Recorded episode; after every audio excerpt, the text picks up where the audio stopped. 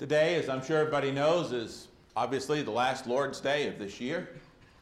And as we begin to near year's end, I'd like to start by taking us back to the beginning. Please open up your Bibles to Genesis 3. Genesis chapter 3.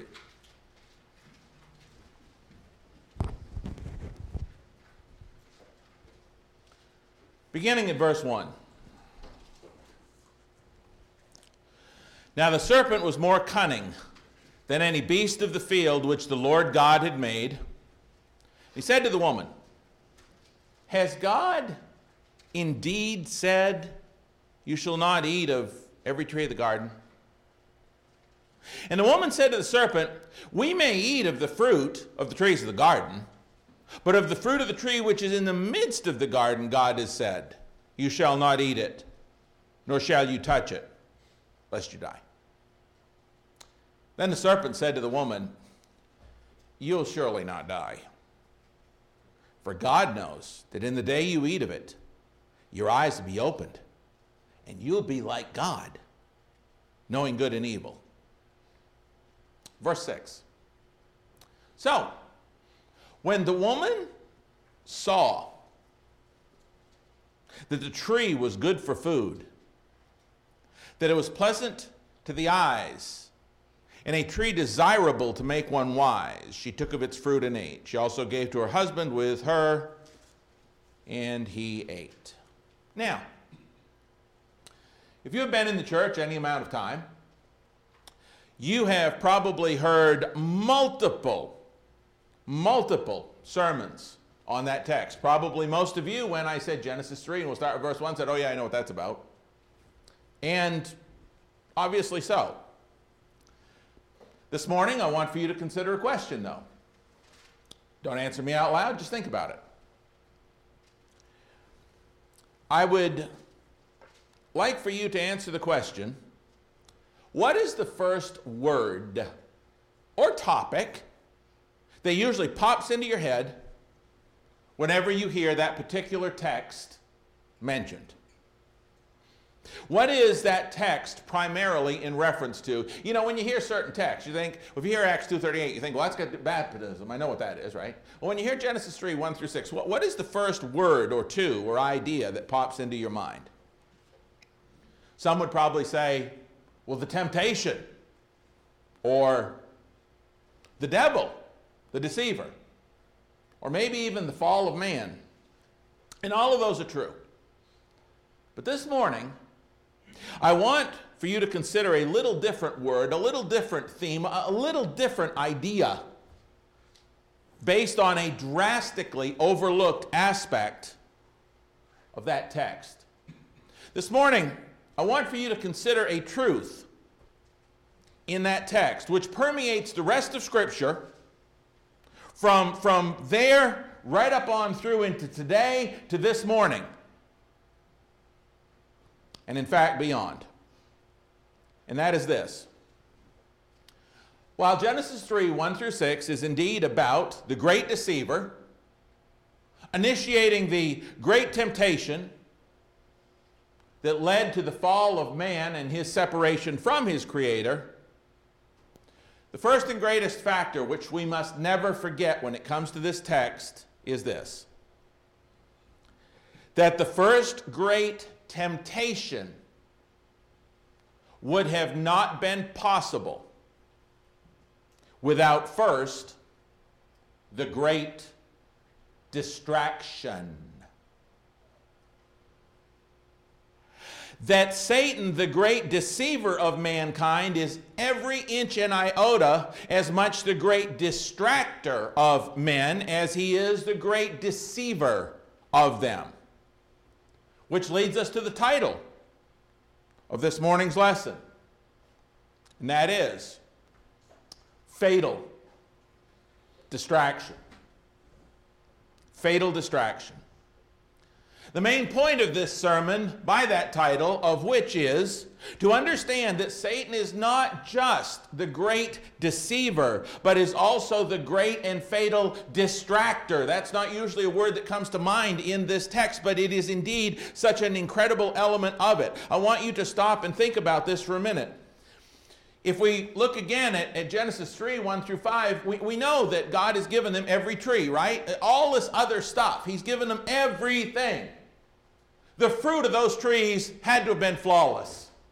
You know, when you see these, these fairy tale apples or pears and you, you see them painted in there like in children's storybooks and they're just perfect and flawless? You know those of you who garden know that probably not every piece of fruit you grow looks exactly like that right? But i got to i got to tell you i believe in uh, my heart of hearts that every piece of fruit was flawless. God created it right? He saw that it was good. Can you imagine every fruit being flawless wow every plant was perfect perfect wasn't stained by sin, it was perfect.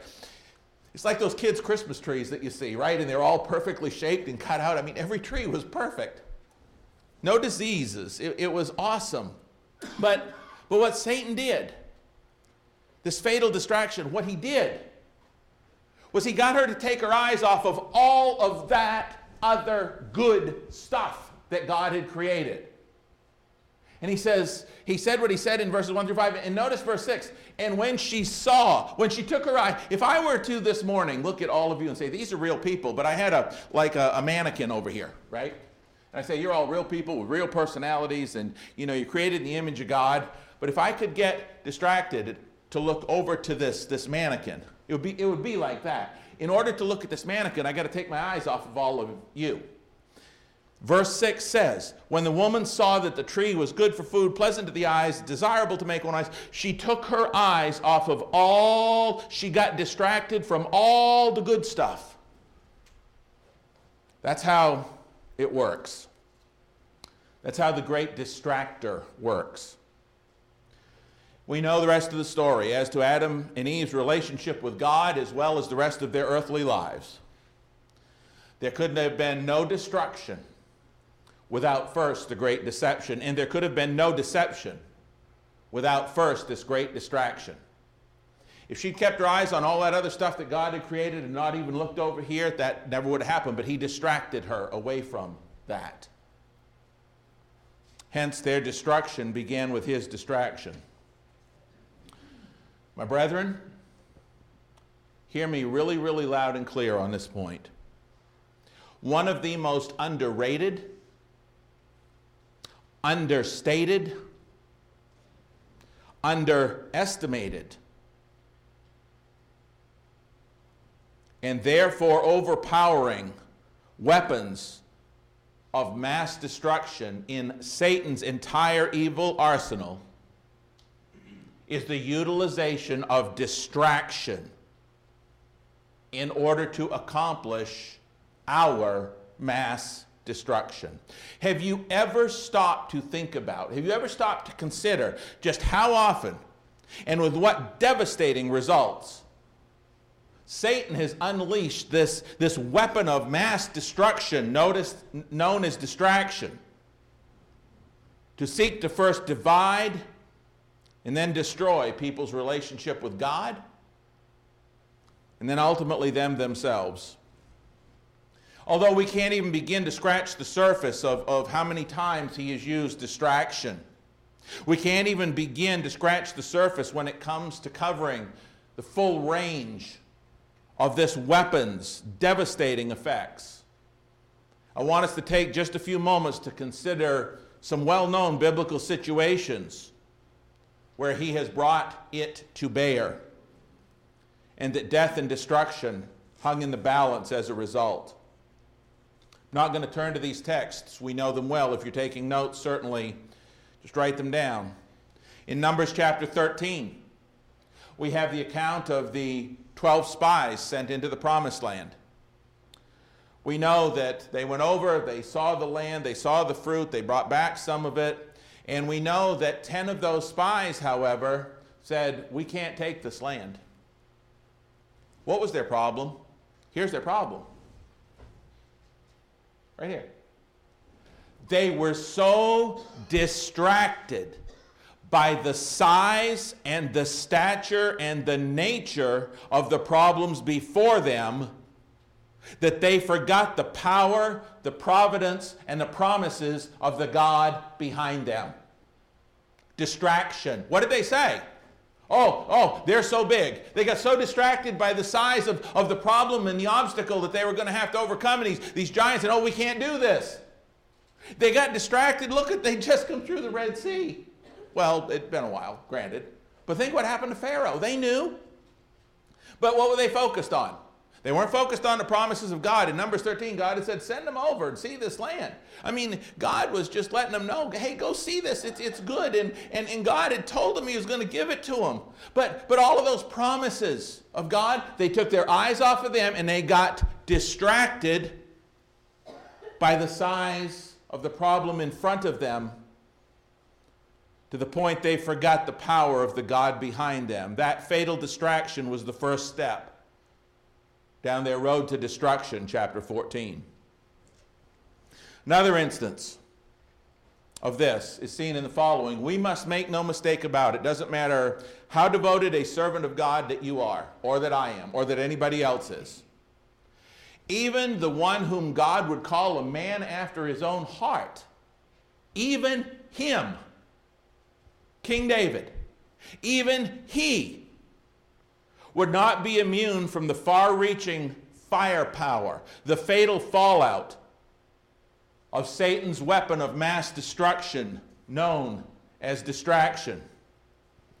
In 2 Samuel 11 1 and 2, we learn that at the time that he should have been totally consumed with the affairs of state and national conquest, at the time when kings go to war, when he should have been totally, totally concerned and consumed with affairs of state,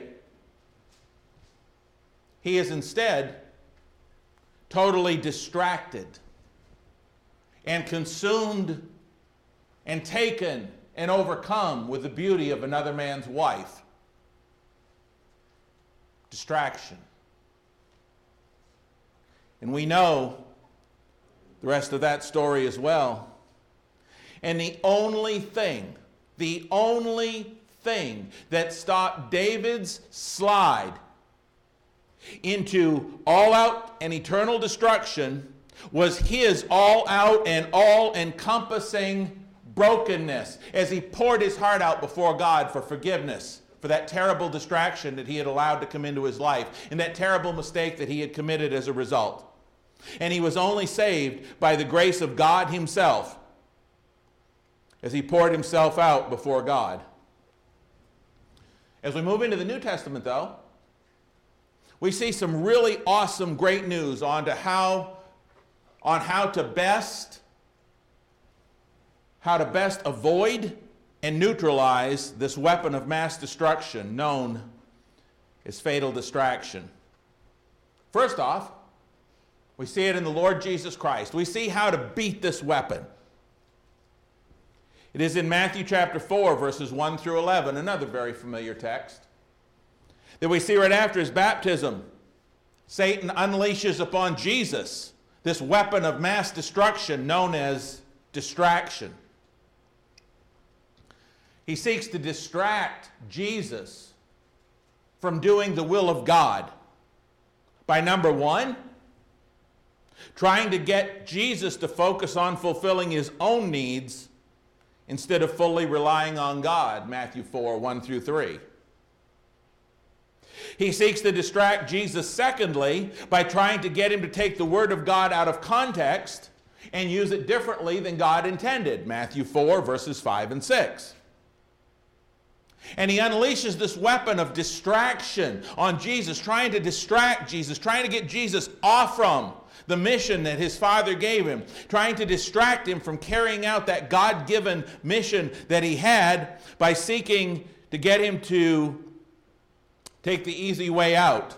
Verses 8 and 9. If when Satan offered, Jesus said, You know, all the kingdoms of the world I'll give if you bow down and worship me. Think about the temptation. It wasn't just the temptation of power, but it was taking the easy way out. You ever been tempted to take the easy way out of anything? If you haven't, you probably just were born this morning, okay? If Jesus had bowed down and worshiped Satan, he could have avoided the cross. He could have avoided the scourging. Everything that we talked about, everything that Eric talked about this morning is, he talked about Jesus and, and what we were doing, all of that could have been avoided. Or so was the promise. Now, I don't believe for a minute that Satan would have given him all those kingdoms because Satan's a liar and the father of lies. But the bottom line is, is that Jesus did not allow Satan to distract him. All three of these would have been fatal distractions. But Jesus, unlike Adam and Eve, did not fall for the distraction. You see, Jesus' entire mission in coming to earth, we know, we're very familiar with. His mission was to seek and to save the lost, and to give his life as a ransom for many. We know this from Luke 19:10 and Mark 10:42 through 45. That was a mission which if Satan could distract him from in any way, shape, or manner, if, if Satan could distract him, could pull his attention, pull his efforts away from doing that with anything, it would have spelled the end total destruction of mankind, including you and I. That would have spelled the end. That would have been it. It would have been over. And so, Jesus Christ our Lord, in recognizing the massive firepower, in, in recognizing this fatal destruction, weapon of mass destruction, and what it could do, Jesus determined and was determined not to allow any earthly thing to distract him from fulfilling his heaven given mission. When it meant being left behind and separated from his earthly family at the tender age of 12 years old in order to be about his heavenly father's business, Jesus refused to allow himself to be distracted even by his own earthly family's departure, love, anxiety, or emotion. Jesus refused to allow himself to be distracted by his own earthly family's departure, love, anxiety, or emotion. Luke chapter 2, verses 41 through 49 when it involved facing down the devil himself firsthand, immediately after his baptism. Jesus refused to be intimidated, sidetracked, distracted from his God given mission of going forward to save souls. Matthew 4 1 through 17. Even knowing every little tiny, the tiniest detail, every little intricate detail of the unimaginable suffering that he was about to suffer at the hands of his creation in Jerusalem, Mark 10, 33 and 4, and John 18, 4. And even in despite of, even despite of, I can say this, even in spite of, see, I told you I could, even in spite of his disciples, completely missing the point of his mission, he still refused to allow himself to be distracted from carrying out his God given mission. And he therefore steadfastly set his face toward Jerusalem and refused to be distracted. Luke 9, verses 51 through 57. You see, brethren, Jesus refused to let fatal distraction, Satan's weapon of mass destruction, which had worked so well in the past to instill sin and fear and death, Jesus refused to let that get in the way of his determination to be obedient to his Father.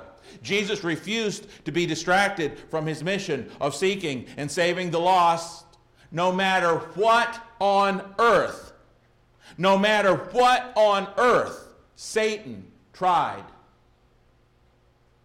to distract him with.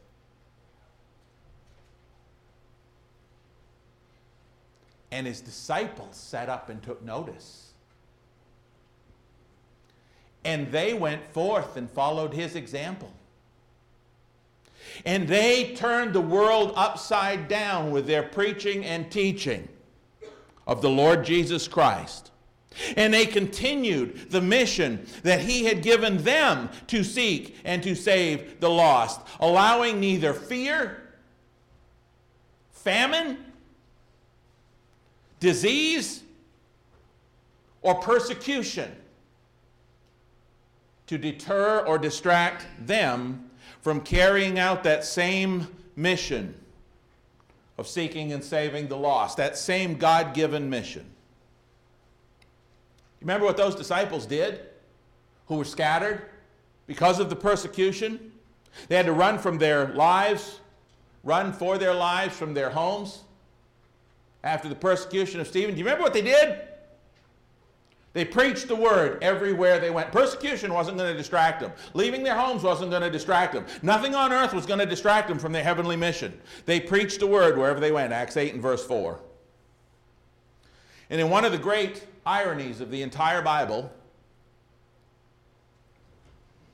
one of those whom Satan used big time early on to try to distract Christians from carrying out that mission.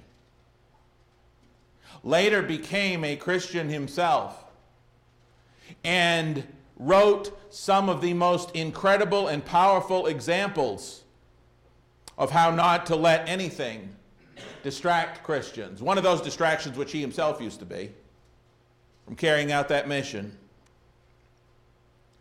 Apostle Paul would write in 2 Timothy 2, verses 3 and 4 you therefore must endure hardship as a good soldier of Jesus Christ.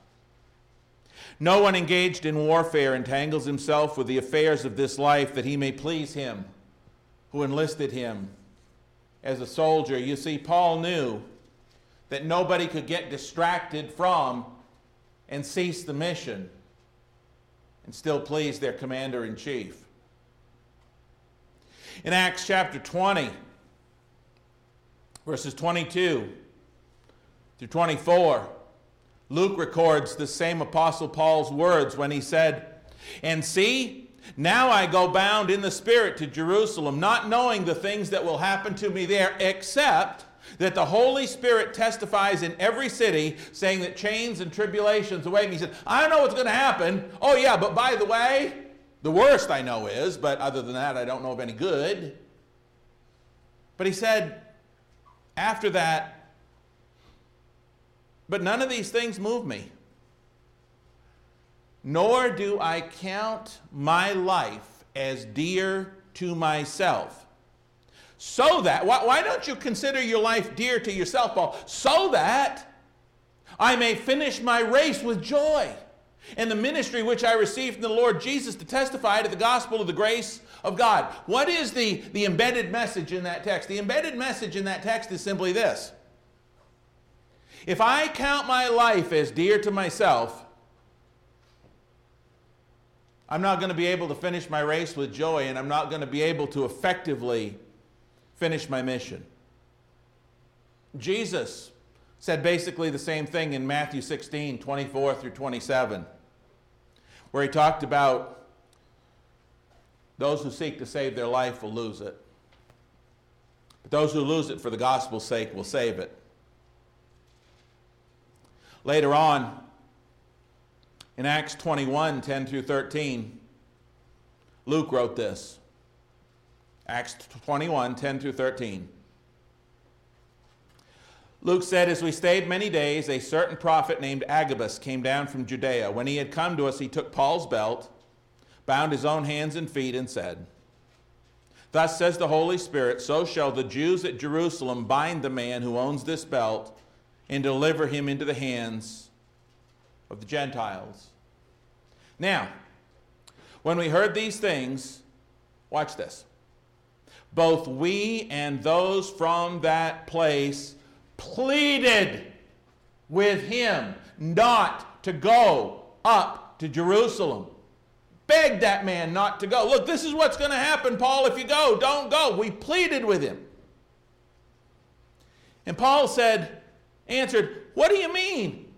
By weeping and breaking my heart. For I am ready not only to be bound, but also to die at Jerusalem for the name of the Lord Jesus. He said, I don't care.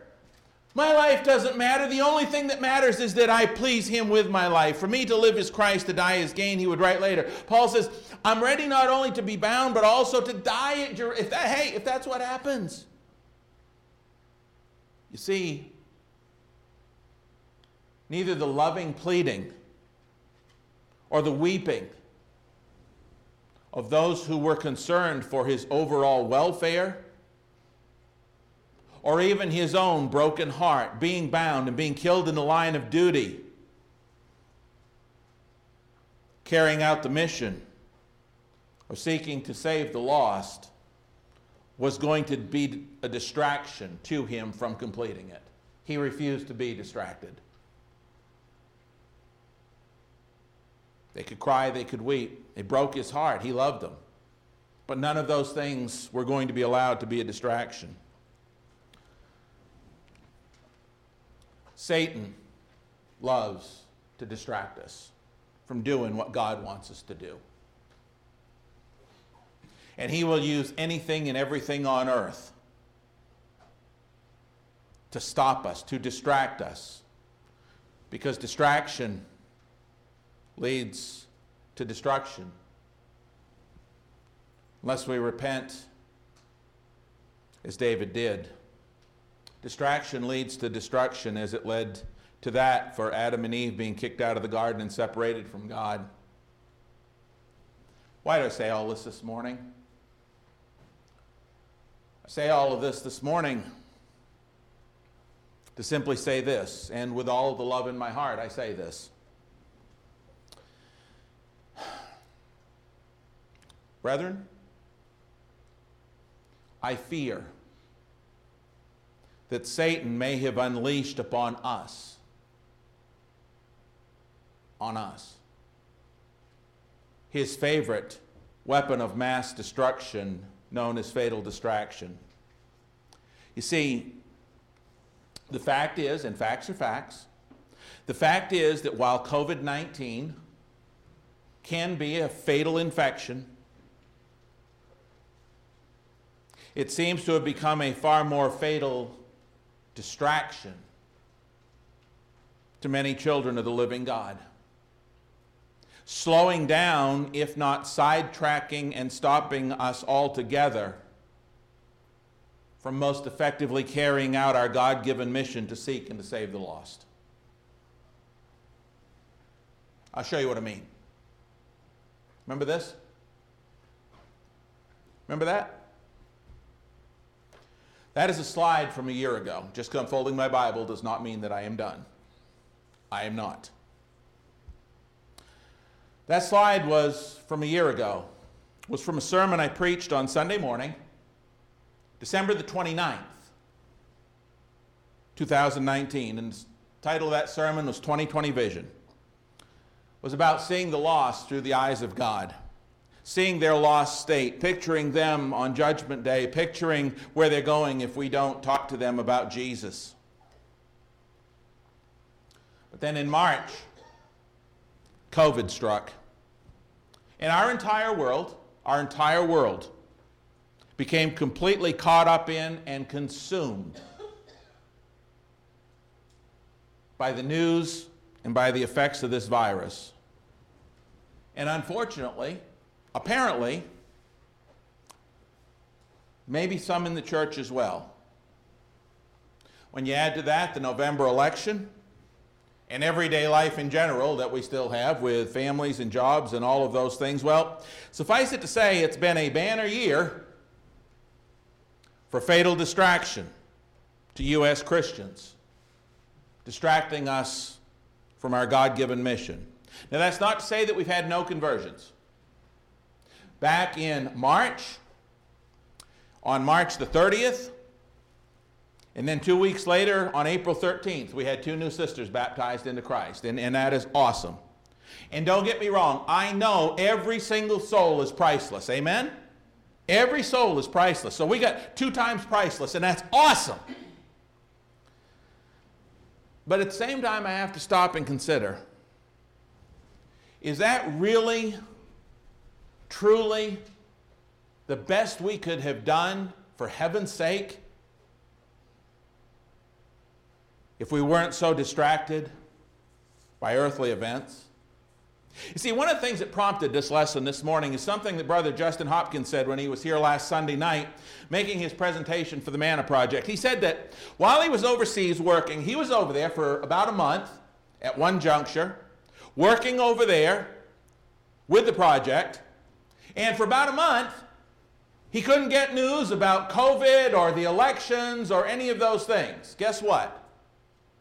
He wasn't distracted by those things for about four weeks. He wasn't talking about those things to everybody around him.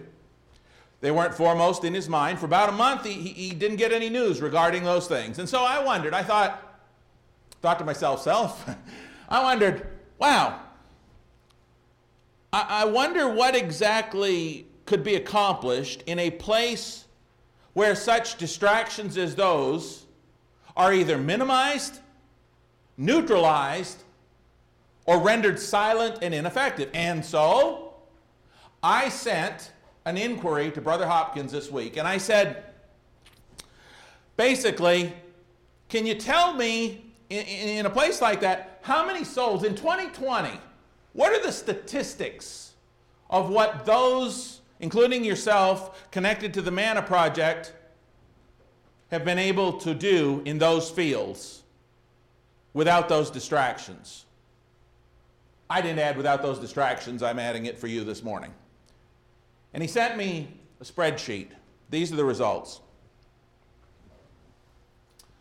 The MANA Project in Rwenzori in 2020, baptisms into Christ, 121. That is an average of better than two a week every week year round. Restorations, over twice that many. New congregations planted, three. And this is in the last 12 months, by the way.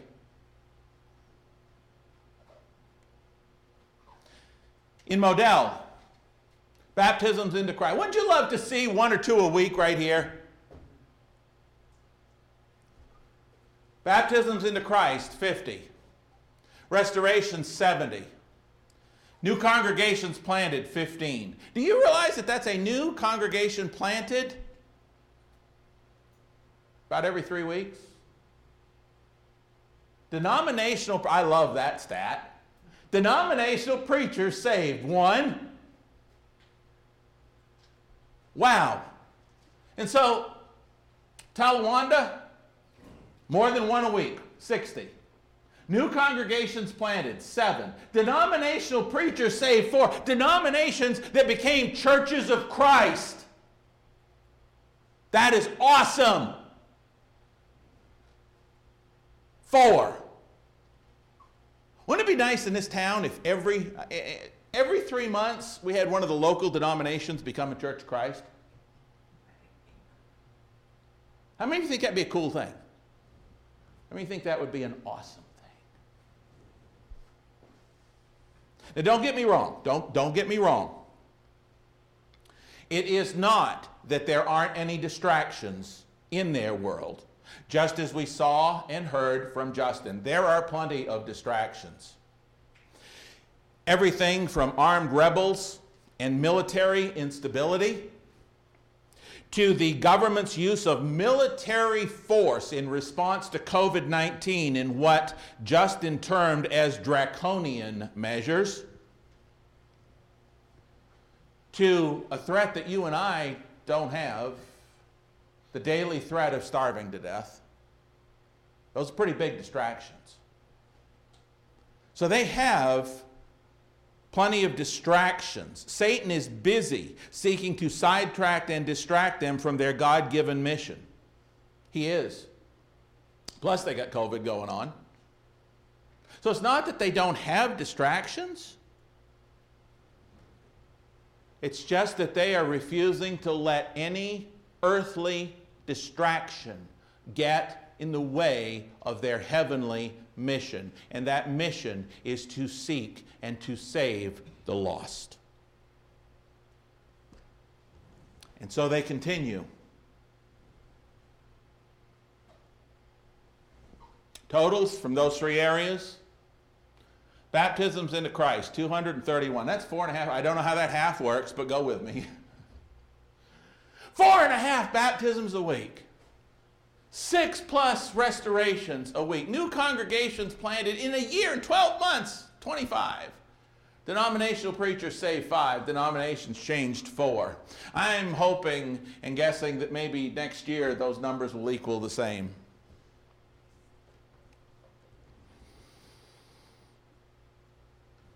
The whole point of this morning's lesson and, and, and I, I know, I know, I know COVID's deadly. I, I get that. I live in the same world you live in. And I will be the first one to admit that it's been a distraction to me from what I should have been doing. So I'll just stand up here and say it, lest y'all say, well, Doug, don't you think you, yeah? And I'm ashamed of that. I am. And I thank God for another day that I can repent like David did and I can tell him how sorry I am that I've been distracted so much by that going on on earth that I've kind of not kept my ultimate priority, the heavenly mission that He has granted me the privilege of being a part of. The whole point of this morning's lesson is to challenge us to do better at seeking and saving the lost in 2021 than we did 2020. To remind us this morning how one of Satan's greatest weapons of mass destruction, that is, fatal distraction, works, has always worked, and always will work, unless you and I choose. Choose unless you and I determine that nothing on earth is going to distract us from doing what heaven told us to do. Period. Same way Jesus did, the same way his first century disciples did, the same way many of his 21st century disciples still are in certain areas of the globe today. I wanted to challenge each and every one of us at home as well as here in the building, all of us as individuals, as we enter this new year to redouble our personal efforts, whatever they were in 2020, to redouble them in 2021. By all means possible. You know, hmm, doesn't have to be face to face, brethren. Don't have to be face to face. If it has to be face to face, why are there so many electronic programs on the church? Why are we live streaming if everything has to be face to face? I can say that. Think about it. With every means possible. And I'll tell you, I've decided to do that. Here's, here's, a little, here's a little something for you. This afternoon, if you need to contact me, I can't believe I'm going to say this. This afternoon, if you need to contact me, text me. And here's why. Because I don't plan to answer my phone this afternoon. And here's why. Because I want each one of you who cares to, would like to, I want you to call my cell phone. And I want you to listen to the message. And I, because I'm trying to do everything I can. Everybody that calls me and has to leave a message is going to have to hear that message. What better way to tell them about Jesus? Or at least to invite them to hear about Jesus in a non-threatening way. So I put an answering machine, I put a, whatever you call it, my, my cell phone, my, my leave a message is a little different, and I want to encourage you. Put something on there that at least invites them to hear about Jesus. Everybody's sick of that. Oh, you've reached such and such a number. Please leave. And we're busy. We can. Okay, big deal. Put something on there about Jesus. Redouble your efforts. Do something different. Get Jesus out there. And just as we had a concept or slogan to focus on to remind us of our mission in 2020, that is 2020 vision, I'm, I'm unveiling a new one this morning that I hope catches on for 2021. And that is this. Now, it looks simple, and that's good. Slogans are supposed to be simple, so that's good. Now, there's a lot of, well, there's at least three different applications of this. I mean, obviously, it's pretty obvious the first one, right? 2021 is one more than 2020. Duh. Okay. And, and today we might think where the, where the elders have asked us, you know, as they have for the past 36 years, to increase our, our offering by a dollar. Well, 2021, one more than 2020. It would work for that. But the primary purpose I put this together is simply this one is not a big number. And if each one of us can lead one more soul to Christ in 2021 than we did 2020, you know what's going to happen? Think about what's going to happen. we'll have a banner year. I'm sorry, I couldn't resist. Next year at this time, here's what's going to happen. Next year at this time, when COVID is no longer the life and death threat level that it currently is, That's my prayer. We'll have the same problem here that Justin mentioned in one of those congregations that he was working with last year. Do you remember the problem they had? Standing room only. Wouldn't it be wonderful to have standing room only? Wouldn't it be wonderful to say, which way are we going to have to add on to this building? Wouldn't that be a great problem to have? Well, who's, who's going to make that happen? God ain't just going to teleport them in here. Doesn't work that way. But I was thinking, wouldn't it be nice next year when Justin comes back if we looked like that congregation? Now, wouldn't it be even sweeter to Jesus if there were standing room only? Now, I'm sure, I'm sure, there may be some saying, well, this isn't there and that isn't that and we can't do that and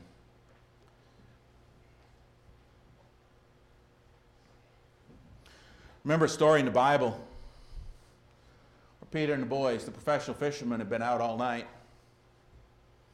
and fishing they'd caught nothing. Here comes a preacher. Of all people a preacher really? A carpenter a preacher. Says hey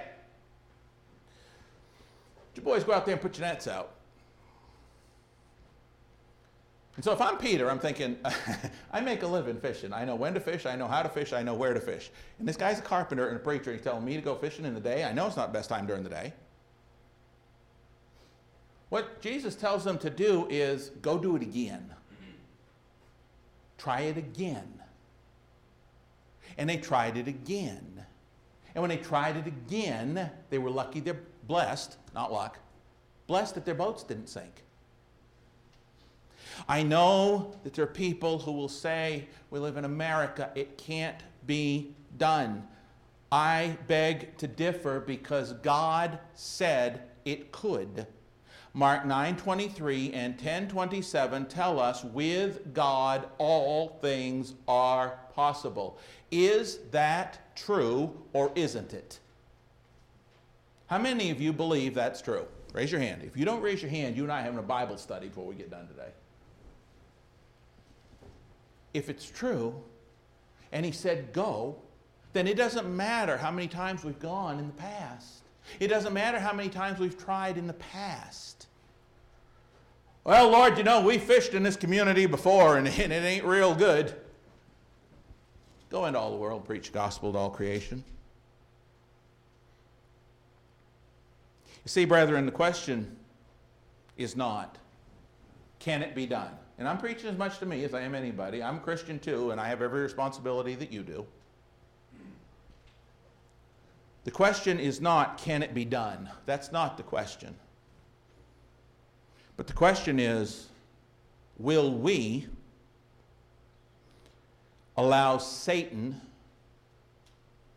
to distract us from our mission yet again with whatever distraction he comes up with to hurl at us next year. Because, brethren, there's always going to be a distraction. Always. Always. And what it is this year, it may not be two years from now. What it was two years ago, it isn't now. But Satan, this works so well. He's not going to say, well, I think I'll stop trying to distract them. Just let them get out there and do, the, do what they're supposed to. He's not going to do that. He's smarter than He's evil, but he's smart. There's always going to be distractions. It's not can it be done, but will we allow him to distract us from our mission with whatever distraction he comes up with to hurl at us in the coming year? Join me in prayer.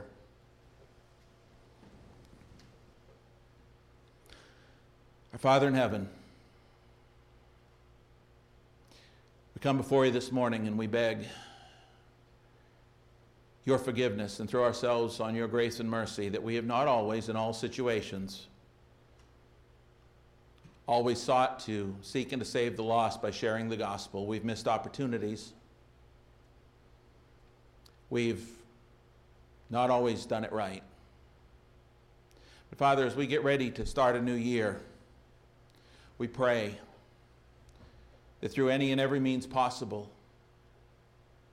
that we will talk to everybody we know, every opportunity we get, every opportunity we can create through the wisdom you give us to tell them what an awesome God you are how pitiful we as humans are in our sin, and how much you love us and have offered to us the gift of eternal life free, free, totally free through the blood of Jesus. Give each Christian here and at home, and everyone who hears this, and all of us as Christians in the United States and around the world, the determination to make the choice not to let anything distract us until the day you take us home from telling others about what an awesome day that is for those who are yours. We love you. We thank you in Christ's holy name. Amen. This morning, if you are not a member of the Lord's church, if you've never been baptized to have your sins washed away, you need to repent. You need to believe Jesus. You need to turn to God in repentance. You need to believe that He is the Son of God. You need to be willing to confess Him and be baptized into Christ for the forgiveness of your sins. There's no other way. It's, it's, that's the only biblical way there is. And the only biblical way is the only way, period. Do not let Satan this morning, I should point up there because you're looking at that one. Do not let Satan this morning distract you. If you're not a Christian, you, you got to be. You have no hope, you have no life, you have, you have no Jesus, you have no heavenly inheritance, you have nothing without Him. Don't sit there this morning if you're not a Christian and let him come up with all these reasons to distract you from doing what you know the Bible says you got to do. Jesus gave his son for you. The only thing he can't do for you is make the choice. And if you're listening this morning, whether here or at home, and you need the prayers of your brethren to be stronger, stronger when it comes to keeping that priority and focus right there to seek and to save the lost in everything and to talk to everybody about that instead of worldly events totally. Let us know. We'll do what we can to help. If you have a need this morning, please come right now. Right now, as we stand and sing this song together to encourage you.